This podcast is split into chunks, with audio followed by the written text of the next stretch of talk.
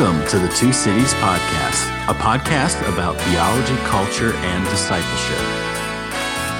And this is episode 71.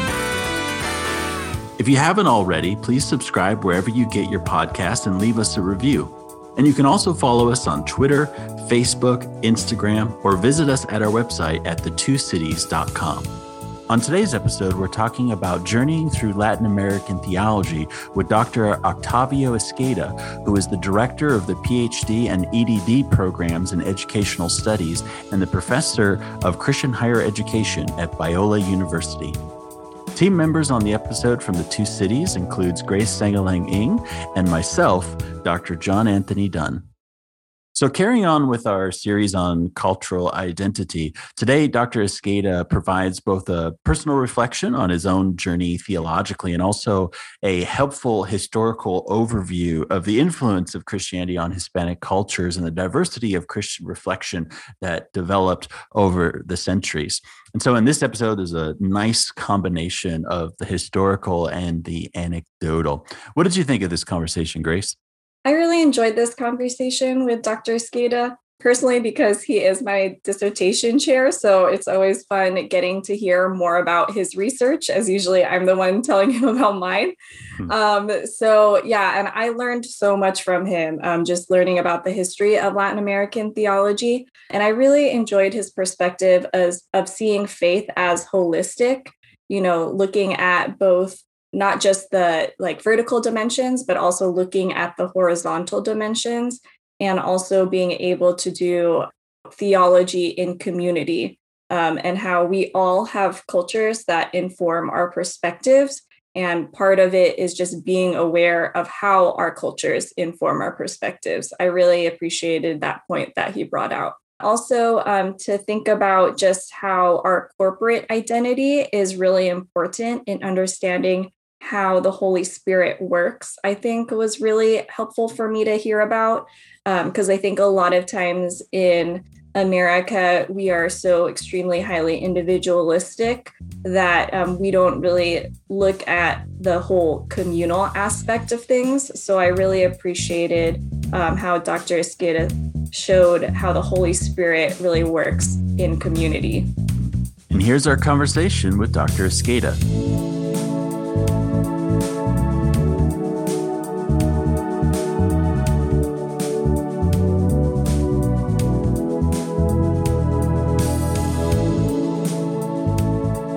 Thanks so much for joining us, Dr. Esqueda. You're very welcome. I delight to be with all of you. So, how about we begin by hearing a little bit about your own personal journey through Latin American theology? Sure. Well, I I was born and raised in Guadalajara, Mexico, in a very strong uh, Roman Catholic background. What one memory I have uh, from that time and this close relationship with, with theology and, and, religion and God is when I was seven years old, I, I bought myself a Bible. Remember, the Pope went to Mexico and I had this Bible that is still is in my parents' house. Uh, so I always had this inclination to towards God and religion, but it was not until I was a, a kid, about 19 years old, that I was invited to a vacation Bible school uh, through a, a, local Bible church, and that's where I accepted Christ as my as my Savior. So I grew up in that uh, evangelical church. My parents also became believers. Uh, interestingly, in Latin America, when somebody becomes a Protestant, we say we became a Christian, even though we were Roman Catholics. So even Protestants are called Christians. So I, I would say I became a Christian when I was a, a, a kid. Uh, my father's my parents suffered a lot of persecution especially my, my father uh, when he accepted christ his own mom started calling him the donkey or the animal. She said you leave the church you are like, like a beast like an animal uh, to us. So that was uh, part of my, my, my, my journey and something that really marked my desire to know more about god. Uh, I, I remember when i was 15 my grandmother died and that was the last time that my uh, parents' family gathered together. And uh, my uncle, who was a very influential Catholic priest in the city, told my father that he had brought disgrace to the family for becoming a Protestant. And then my father said, Well, I did not become a Protestant. I met Christ, and I can show you in the Bible why I believe what I believe. And then my uncle stopped him and said, You are nobody to teach me. All of you Protestants are ignorant. Uh, I study philosophy and theology, and you say the Bible says, the Bible says, but what do you know? How do you know what you believe? And I was 15 years old. I was sitting in the in a couch in the back, and those words marked me because uh, that's what uh, inspired in me the desire to know more about God or this theology, which is the knowledge of, of God. So after uh, high school, I went to a Bible Institute for a year. Then I went to college, but I always had this desire to know more about God, and that's what led me to go to seminary. And I always thought originally that I will go to seminary, get some more theological training, and I will continue being a literature professor, which is what I was at that time. But uh, being in seminary, that's what after after my first semester, I realized that that's what I wanted to do is to know more about God and teach others about God. Uh, that's what led me on my journey to my uh, doctoral studies and to do what I do today, which is to be a, a seminar professor who teaches about God to others. Yeah, thanks, Dr. Esqueda, for being here. Um, I'm really appreciative, yeah, that you're able to join us um, as you are my dissertation chair. And so, yeah, I just appreciate your wisdom coming alongside me in my journey as well. So, um, yeah, we're so happy to have you. Um, just going along with what you said in your story, can you talk more about the influence of Catholicism in Latin America? Thank you, Grace, and it's always a, a delight to, to work and learn also from, from you. Something historically interesting is that in, as you all know, 1492, that's when uh, finally uh, Columbus discovered America, but that's also the year when the kings of Spain were able to finally expel uh, the Muslims from this, the Spanish peninsula and united the country. And they did what every uh, winning king or kingdom does they imposed the language and their religion to others. So they were known as the Catholic kings. So the Catholicism became the official religion of the peninsula. Spanish, the official language, or Castilian became Spanish. But also, since they are the ones who sponsored Columbus, the new territories in Latin America became Catholic territories. So under the Pope's blessing, uh, that was the, uh, the, the arrangement that they will be those territories also be will belong to the to the Pope in in in, uh, in a significant way as Catholic territories. So that means that Roman Catholicism has been the uh, main and official religion in Latin American countries since the beginning of the colonization. Uh, it was not, for example, until in Mexico 1857 when uh, we received freedom of religion. So until 1857, everybody was forced to be Roman Catholic. So uh, that's Catholicism, uh, Roman Catholicism has been part of the, the culture and the tradition of, of these countries that obviously uh, that's not the case anymore as Protestantism has been growing and also secularization. But for many uh, people, being a Roman Catholic and being uh, Mexican or any kind of Latin American is, is very part of their culture. So, in in the light of that, as as Catholicism spreads throughout uh, Latin America, can you tell us a bit more about what happened subsequently in Spain in terms of the Spanish Reformation? Yes. So, what what happened is, you know, a way to enforce uh, the, the, the Spanish uh, kings and uh, the kingdom that Catholicism will remain as official religion, and that the Jews and Muslims who remain in Spain were true converts basically they have the option of leave, die, or convert to Catholicism.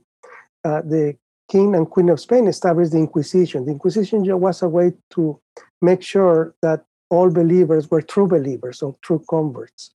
Uh, now, uh, an interesting uh, historical fact is that uh, Charles the First from Spain, so the, the one, the son of uh, Isabel and Fernando, was also Charles V in the German Empire. So he's the king that uh, Luther faced when he, the, at the beginning of the Protestant Reformation. And then they decided, he decided that they will not face the same situation in Spain and the colonies that they face in Germany and that was happening in other countries in Europe. So they used the Inquisition to protect, to isolate Spain from Lutherans or any Protestant uh, influence. So the Spain and the colonies they remained Catholics, uh, Catholic, Roman Catholic, uh, and were blind, uh, protected from Lutherans and Protestants.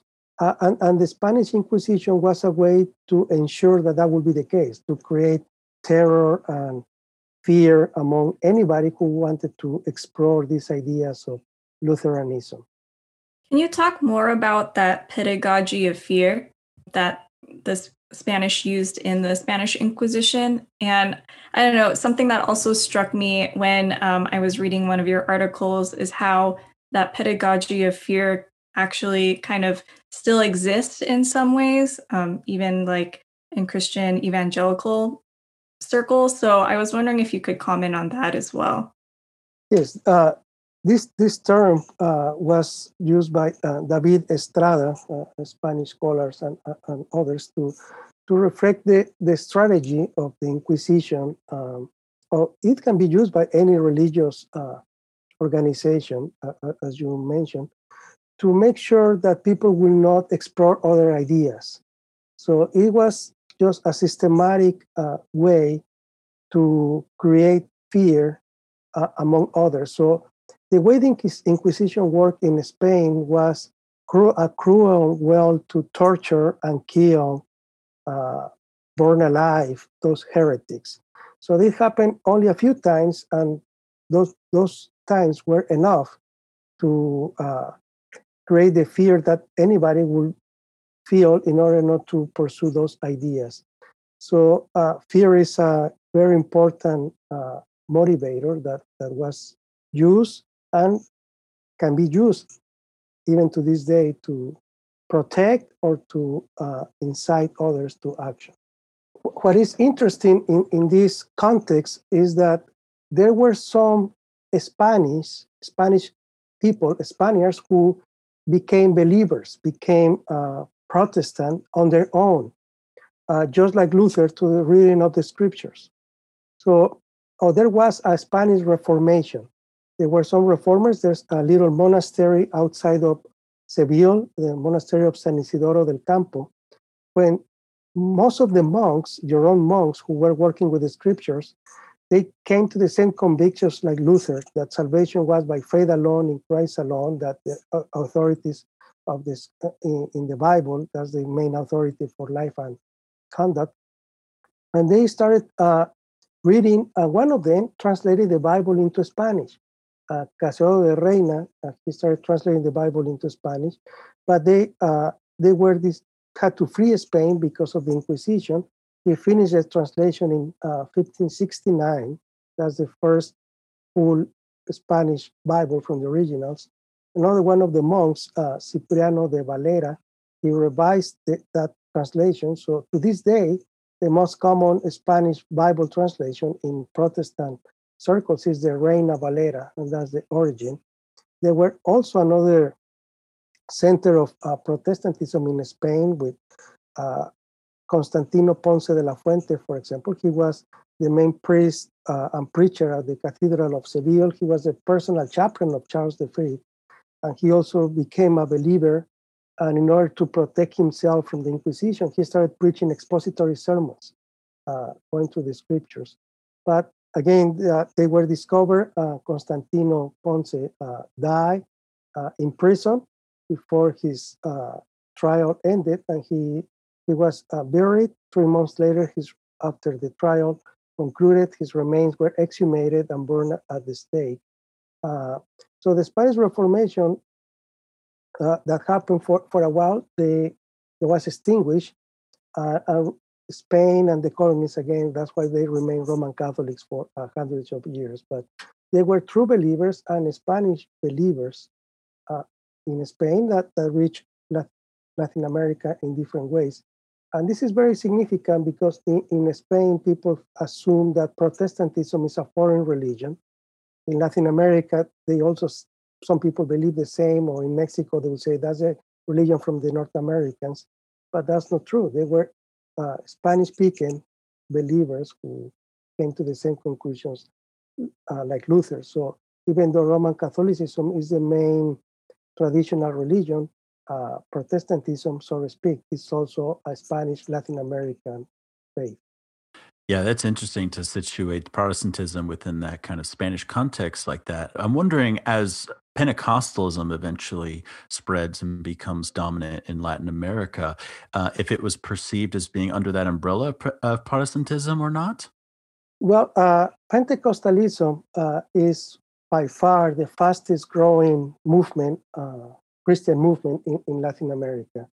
Uh, and that's a recent phenomenon and I think uh, there are m- many reasons. One of them is that Pentecostalism reflects the faith of the common people, this community, the expression, this religious expression of, of the common people.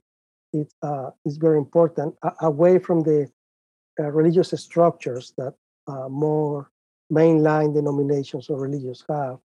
It's more freely, provides a more freely expression of, of the faith uh, and it's it permeates every segment of society.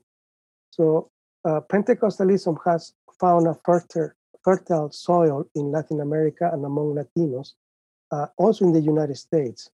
So it has different branches, uh, uh, as, as we know, but this idea that we can relate directly to God through the work of the Holy Spirit, uh, it's, it's very significant and very reflective of the Latin American uh, religious ethos.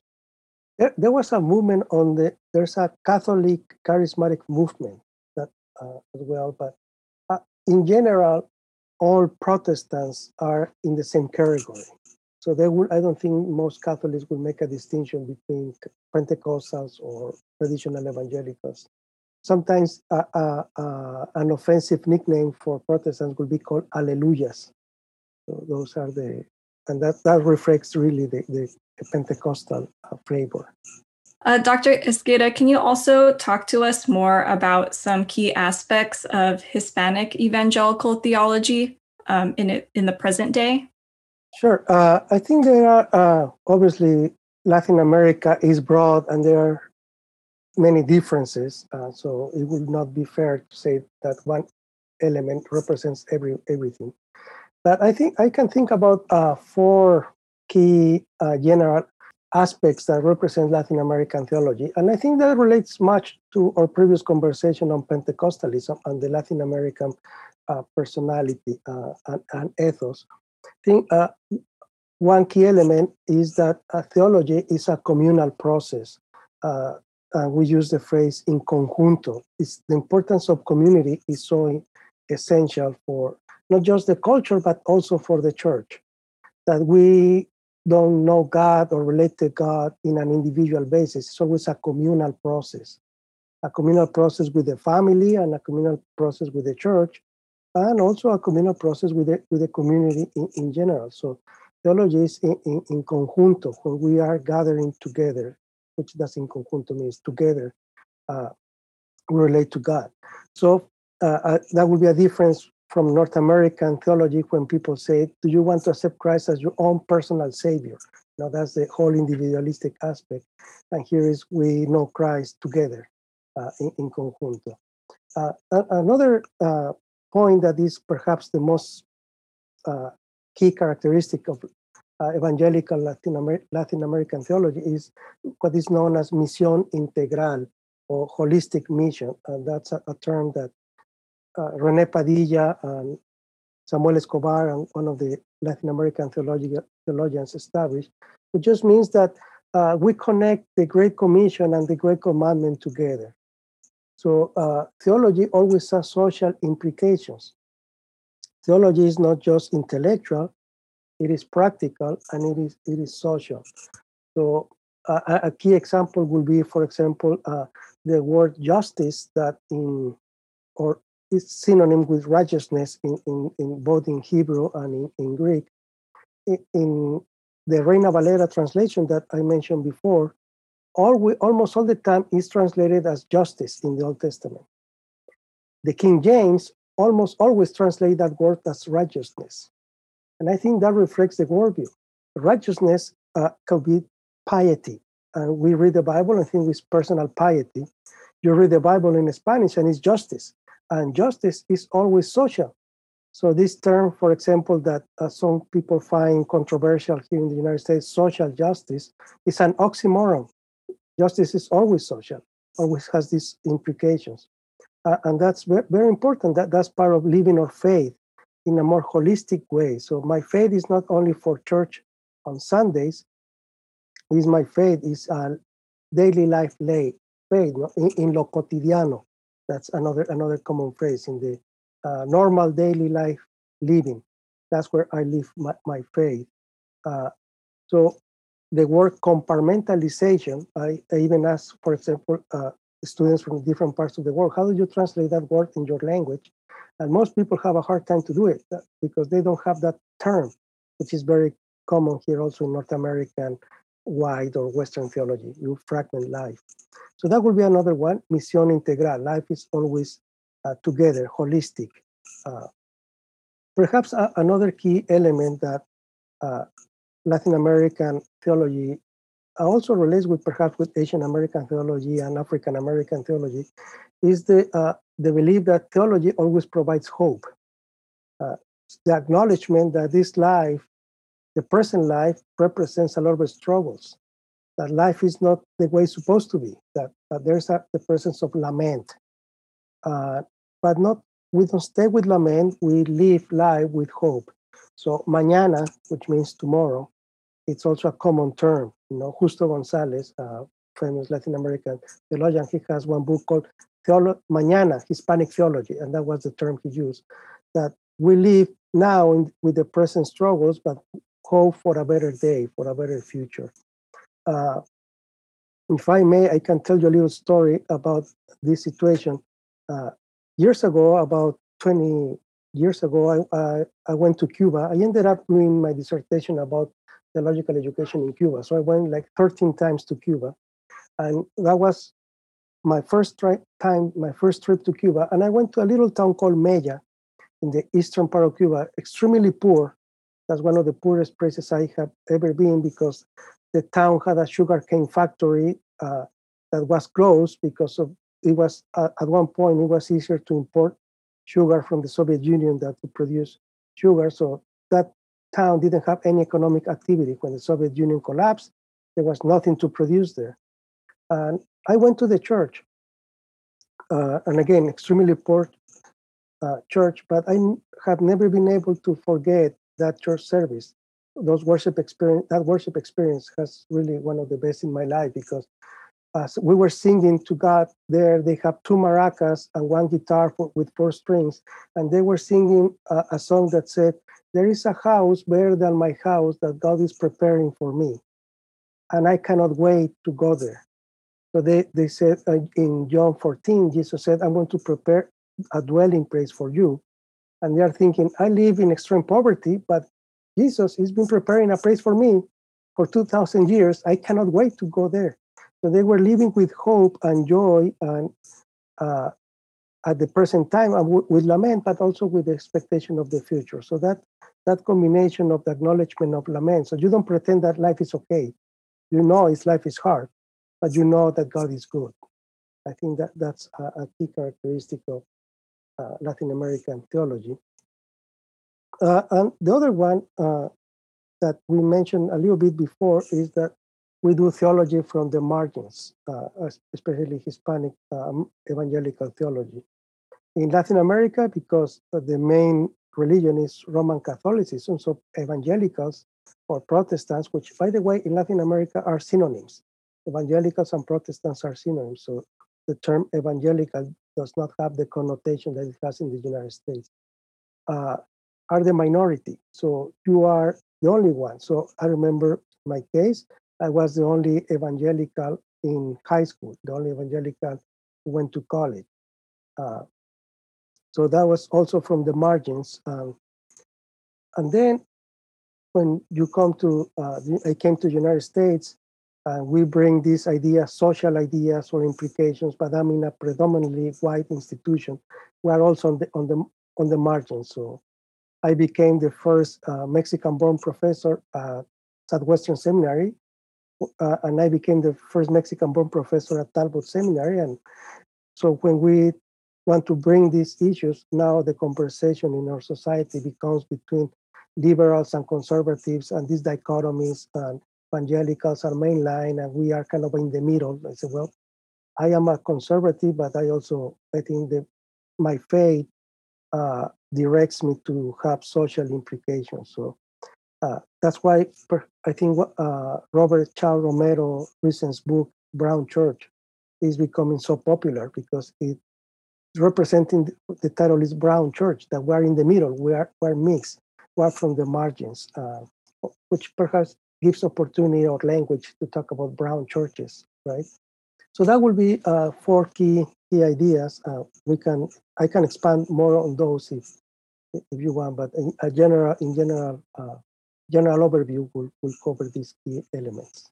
Yeah, that was a really great overview. I loved what you shared. It was really compelling. And I especially loved what you had to share about that dynamic of how Tzedek or Dikaiosune or these different terms are translated into Spanish and how this the, the Spanish reader reading their Bible is going to get a, a more of a connotation of justice. And I like what you said about how the oxymoronic nature of qualifying that with the word social before that and justice is always social i really want to hear more about that I, and i'm curious i wonder if maybe from your vantage point if you could talk with us about why do you think those who, let's say, aren't in the margins, uh, majority culture, struggle to take that, especially those from majority culture who are Christian, have a hard time thinking about the importance of social justice? As you rightly said, it should not need that qualifier. But why do those in majority culture struggle so much with that? Well, I think one of the elements of being in the majority is that uh, the majority culture enjoys what now is become a common word privilege. Uh, what privilege means is that you don't have to think about others. You assume that you are always the standard. So uh, I think I, I, can appreciate that in, in a unique way because since I was born and raised in another country, uh, I never thought about myself as the minority or majority. I was part of the majority culture uh, living in Mexico. But I kind of a joke that when in 1998, when I came to the United States and the plane crossed the border, something magical happened that I became a Hispanic, which is a term that is only used in the, in the United States. So I landed as a Hispanic and a minority. And now uh, I was on the margins, which I never thought about it. Uh, and I think the, the, the, people in the majority culture, they assume they are culture free. I, I think this is an important issue when we talk about cultures. Uh, we, we can talk about Latin American culture, Asian American cultures, African Americans, but in this country, uh, the white culture, they assume white is not a color. Uh, for, that's why I don't really like the term people of color because white is a color, everybody has colors. But in, in theology and in seminary, we assume that we are culture free. So, for example, a, a seminary or theological institution can have or develop a Hispanic theology program, but they don't call white middle class theology program the other programs. They just call it Master of Divinity. It is assuming that we don't have a culture. So they always perceive the others as suspicious, as not the standard. Uh, but if we recognize that we all are individuals and our culture and background informs our theology, then we can learn from each other. So I think uh, just to go back to uh, your question, it may people don't consider uh, other perspectives either because of ignorance or pride. Pride is that we, I'm correct, I'm right, and the other ones is like interesting. It's like if I'm going to the zoo and I appreciate the different animals and species there, but I'm not one of them. I'm outside. Uh, but if you think, well, I'm one of them, we all are in the same space, which, by the way, is a theological principle. We all have the Holy Spirit. We are one body. Uh, we don't want, we don't uh, make diversity the goal. The body is diverse. God's body is diverse. So we just need to acknowledge the diversity that God is giving us. So I think it, uh, in order to have good theology, you need to be humble. You know, you need to be uh, teachable uh, to receive the gift of the Spirit from others as well. Yeah, I really like how you mentioned um, the necessity to uh, see the body as diverse and how we all have unique perspectives um, to bring to the conversation. Can you also talk more about how the Holy Spirit works in that process? I know you had written a book called Anointed Teaching, um, which talks more about that. Uh, would you be able to talk about your book? I'll give you first a little bit the, the background of the book. Uh, there's, which is I think represents uh, Latin American and Hispanic theology. Uh, Robert Pazmiño, who is a very well-known Christian educator, uh, he became one of my mentors uh, many years ago, almost 20 years ago, when I was starting my journey as a theological educator. He was planning to write the third and final book of, of a tri- trilogy on the Trinity and teaching and education. Had a book on God the Father, a book on the Son, uh, on Jesus. Uh, he was planning to write this book, Anointing Teaching, Partnership with the Holy Spirit. Uh, as I was one day in conversation with him and I asked him about his next project, he, he told me about the idea of the book. And then he looked at me and said, You know, I'm thinking about working in partnership with a book on, that is called Partnership with the Holy Spirit.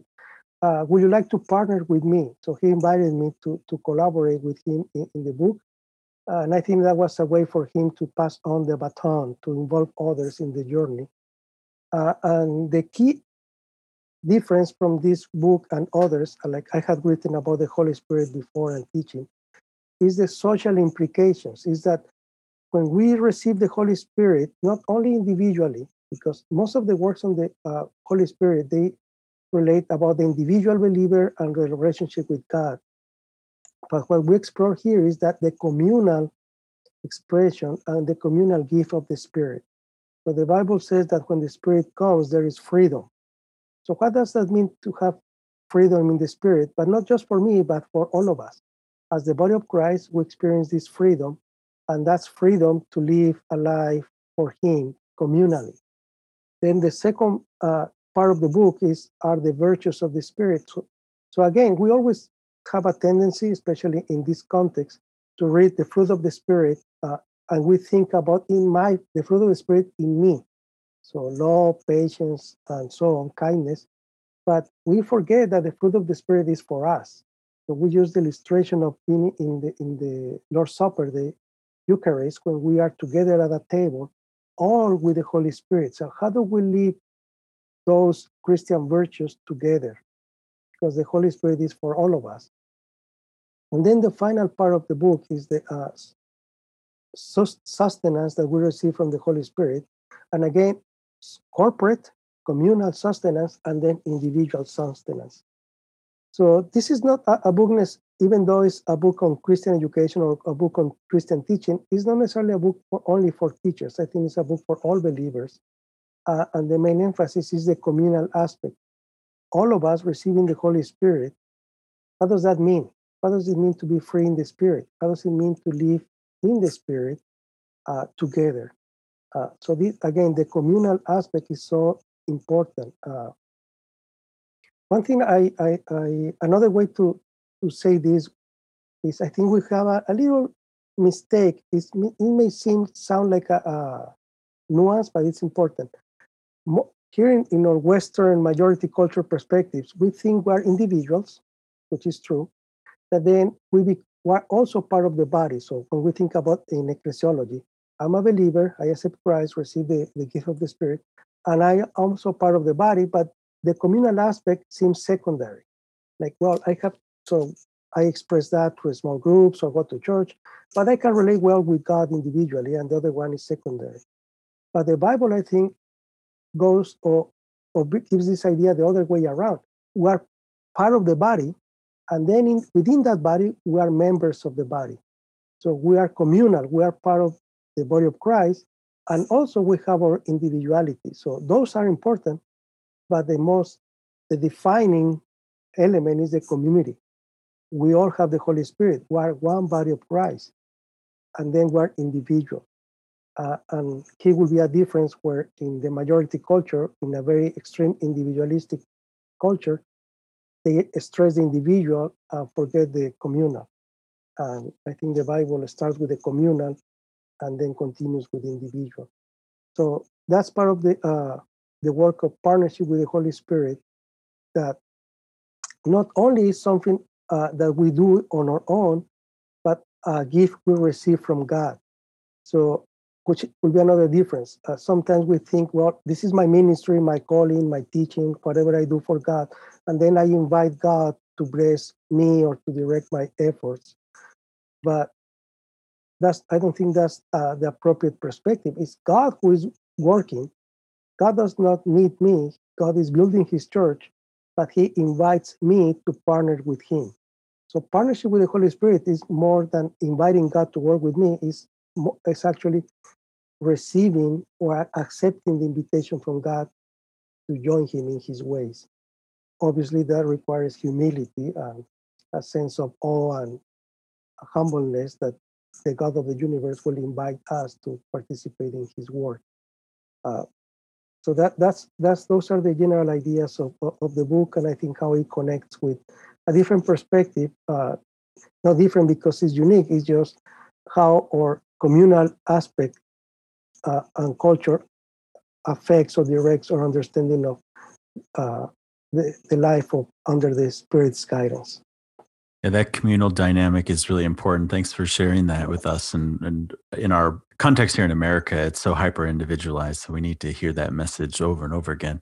I wonder, though, given that the book is called Anointed Teaching and it's about pedagogy, if you could tell us a little bit about how this affects your your teaching and how it affects, especially since um, you you direct some educational programs and you are an expert in higher education. If you could tell us a bit about how some of the things that we've talked about today uh, with Latin American Pentecostalism and the Spanish Reformation, how some of these things apply to the task of education. Well, I, I think uh, the central element of everything is that the triune God, which lives in community, is the foundation of everything that exists. So, as we are created in God's image, we are created for community, and we are created to reflect and represent the God of the universe on this earth. Or, as the New Testament uses expression, we are Christ's ambassadors, so we are representing Christ. So, I think this is a, a foundational element that applies to everything we do. Uh, a common phrase uh, I use in, in my classes when we talk about, like in a Christian university, what makes a Christian university Christian is the integration of faith and learning. And we just say, well, the, the Lord of salvation is also the God of creation. So God is present in everything. Everything is theological. And we're just discovering God. So doing research is an act of worship. It's an act of discovering God's fingerprints in creation in the world. So that that's uh, an important element. The other one is that, uh, as I mentioned before, that we respond to God's calling in faith to partner with Him. So it's God working in us. So complete dependence on the Spirit is crucial.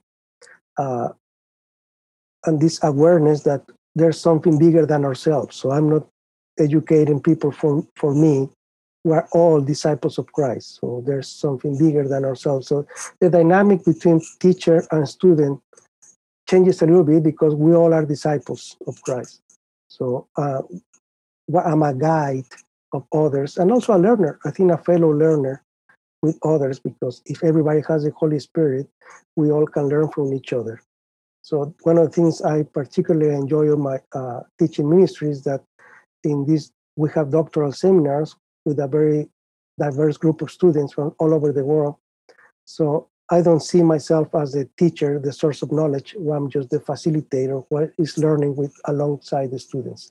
So we are all learning together. And we, uh, a common phrase we use in, in the doctoral program is that we want to be teachers are doctors of the church. So you get a, a, doctorate, but not just for yourself, but to serve others, to serve the church. So that's a way to co- emphasize the communal aspect. I think that we all are uh, together. Uh, and if God is the Lord of creation and the Lord of salvation, and everything is theological, and discovering God is the main goal of life, uh, we need to be very rigorous. So the academic research is, is very important. We want to know more about that. Uh, but also we want to stand for truth.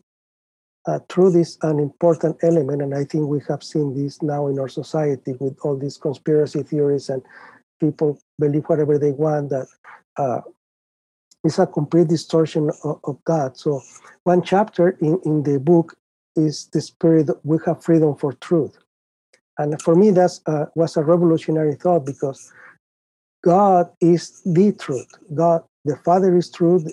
Jesus Christ is the truth. The Holy Spirit is the Spirit of truth. Uh, and even the, the Bible says that Satan is the father of lies and falsehood.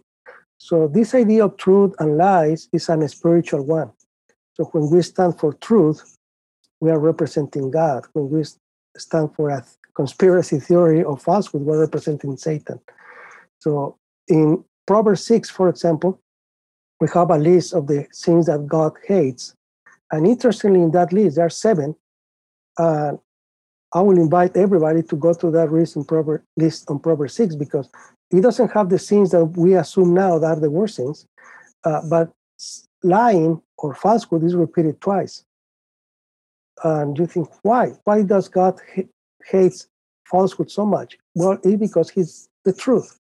It completely goes against his character uh, you go through the li- list of sins in, in Romans 1 or even in Revelation uh, at the end of the Bible, the last sin described in the Bible is lies. Uh, it completely goes against uh, God. So part of my uh, goal now, going back to my teaching ministry, we, we, are working a doctoral program. We're trying to discover truth, but we also remain humble. That even though God is the source of truth, I'm not. So I need to be very humble and very careful about the claims I make. So if, if I make a claim, I need to be careful, provide support, and also uh, understand that we're in this journey together. I'm growing the knowledge of God. Uh, so I, I cannot be dogmatic. I think that that's that's my point. Uh, uh, uh, a Christian, a dogmatic Christianity, I don't think represents the Holy Spirit well, uh, or this idea that I know everything and, and others just come to learn from me, that does not represent true and authentic Christian education. We're in this journey uh, growing uh, in the knowledge of God, and we remain humble. So God is the truth, but I'm not God. And I don't relate to God on my own. I need others. So other perspe- perspectives are welcome uh, and received. That doesn't mean that every perspective is valid, but all perspectives are welcome. Uh, I think that, that's part of the, the dignity of all human beings created in God's image. So those will be some uh, some principles that uh, I think connect with uh, my journey of how I see my role as, a, as an educator, uh, a guide to know to to guide others towards God, but also a fellow companion in that journey. Thanks, Dr. Esqueda, for um, just being an example of that humility and openness.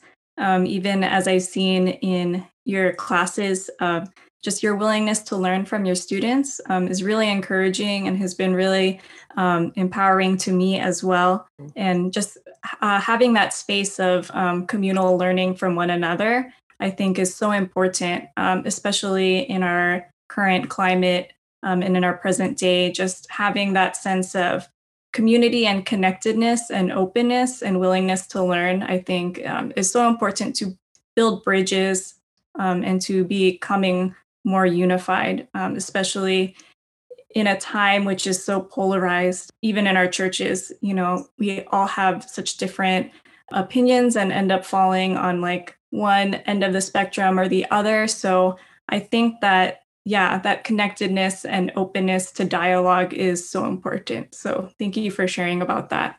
Yes, uh, you're welcome. I think that a common cultural characteristics here in, in, in our Western world uh, that is represented by the majority culture that pe- people there are not aware of it is that they, we were forced to think in dichotomies, you know, the good, the bad, the uh, hero, the villain, the liberal, the conservative. And we try to put everything in categories. We forget that there's actually a spectrum of ideas and, and position and uh, and we are in this journey le- learning uh, from God. So there are certain aspects that should be uh, unifiers. So we are we have a list of virtues and, and vices and sins, and those are the ones we need to be clear about. They are not two perspectives about sin, or or two perspectives about virtues. There's one that is, but within that, then we can come up with dif- differences of opinion and perspectives about how to achieve uh, those virtues or how to avoid those sins. Uh, so I think sometimes in this culture we confuse what is what does it mean to follow Christ with other social or political perspectives, and that creates that polarization. That it's sad, and many believers follow into those traps as well. Thanks so much for joining us today, Dr. Esqueda. Really appreciated all that you had to share with us about hope and community and justice from a Latin American perspective, and also thinking about it as it relates to uh, the broader church and Christian education. Really appreciate having you on today. You're welcome. Uh, it was it's been such a delight to be with all of you. Thank you for so much for the invitation.